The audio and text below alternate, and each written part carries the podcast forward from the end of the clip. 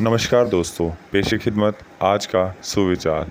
जीवन में हमेशा सच का साथ दें। आइए समझते हैं एक कहानी के द्वारा।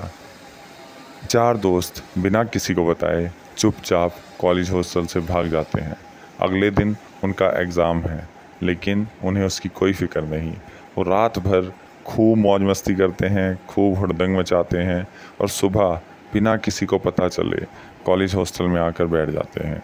अब उनकी तैयारी बिल्कुल नहीं हो पाई है। उन्हें पता है कि अगर वो एग्ज़ाम देंगे तो फेल हो जाएँगे। तो इससे बचने के लिए वो एक प्लान बनाते हैं। वो अपने हाथ, मुँह, पैर, कपड़े सब पर थोड़ा थोड़ा ग्रीस लगा लेते हैं और सीधा डीन के पास पहुँचते हैं। डीन के पास जाकर वो कहते हैं, सर, कल रात हमारे दोस्त की शादी थी।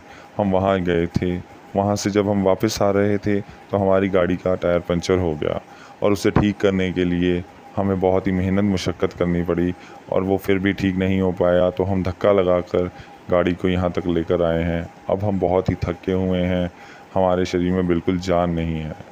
डीन उनकी बात मान लेता है और उन्हें कहता है कि ठीक है, ऐसा करो, तुम ये एग्ज़ाम तीन दिन बाद दे देना। वो बहुत ही खुश होते हैं। उन्हें काफ़ी समय मिल गया है। वो अब तैयारी करके पेपर दे सकते हैं।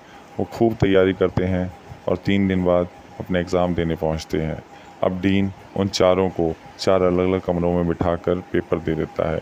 उन्हें भी इससे कोई तकलीफ़ नहीं होती क्योंकि उन्होंने खूब तैयारी की है। जब वो पेपर खोलते हैं तो पेपर में केवल दो सवाल होते हैं। आपका नाम क्या है और गाड़ी का कौन सा टायर पंचर हुआ था? ये देखकर उन चारों के तोते वोते उड़ जाते हैं। आप समझ ही सकते हैं कि अब क्या होने वाला है। उम्मीद करते हैं इससे आप कुछ सीखेंगे और जीवन में सच की राह चुनेंगे। धन्यवाद।